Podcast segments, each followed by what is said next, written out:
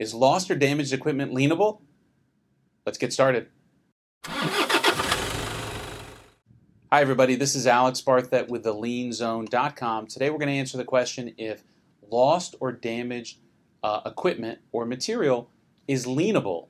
Um, so, let's talk about what liening allows you to do. It allows you to put a, an encumbrance on the property so that you can sell it to recover the money that you're owed. Now, the lien law was created to only allow the lien to attach for equipment and materials that are incorporated into the final product. And, and how do you incorporate it? You furnish it, which is a defined term under 713.01 of Florida statutes. And furnish means to uh, install in the project permanently.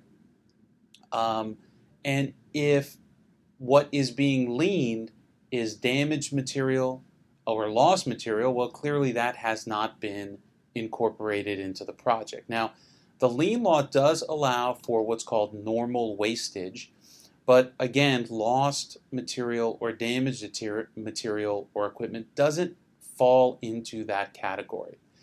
So the short answer is if you want to lien the project for, law, for lost or damaged material, you run the risk that someone can claim that that lien is fraudulent because the short answer is lost and damaged material and equipment are not lienable. So if I'm a rental company and I rent a uh, excavator to a site and during the course of excavation they break the bucket and I need to bring a new bucket there, that new bucket I can charge against my customer under my rental agreement, but I cannot lien for the law for the damaged bucket.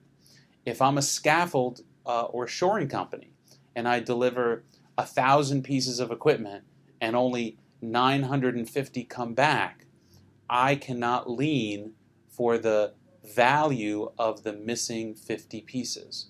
So keep that in mind when you put together your lien. Know that you run the risk of a fraudulent lien if you include it in your lien. If you have a question about uh, what to lien or not to lien, send me an email, alex at barthet.com. See you next time.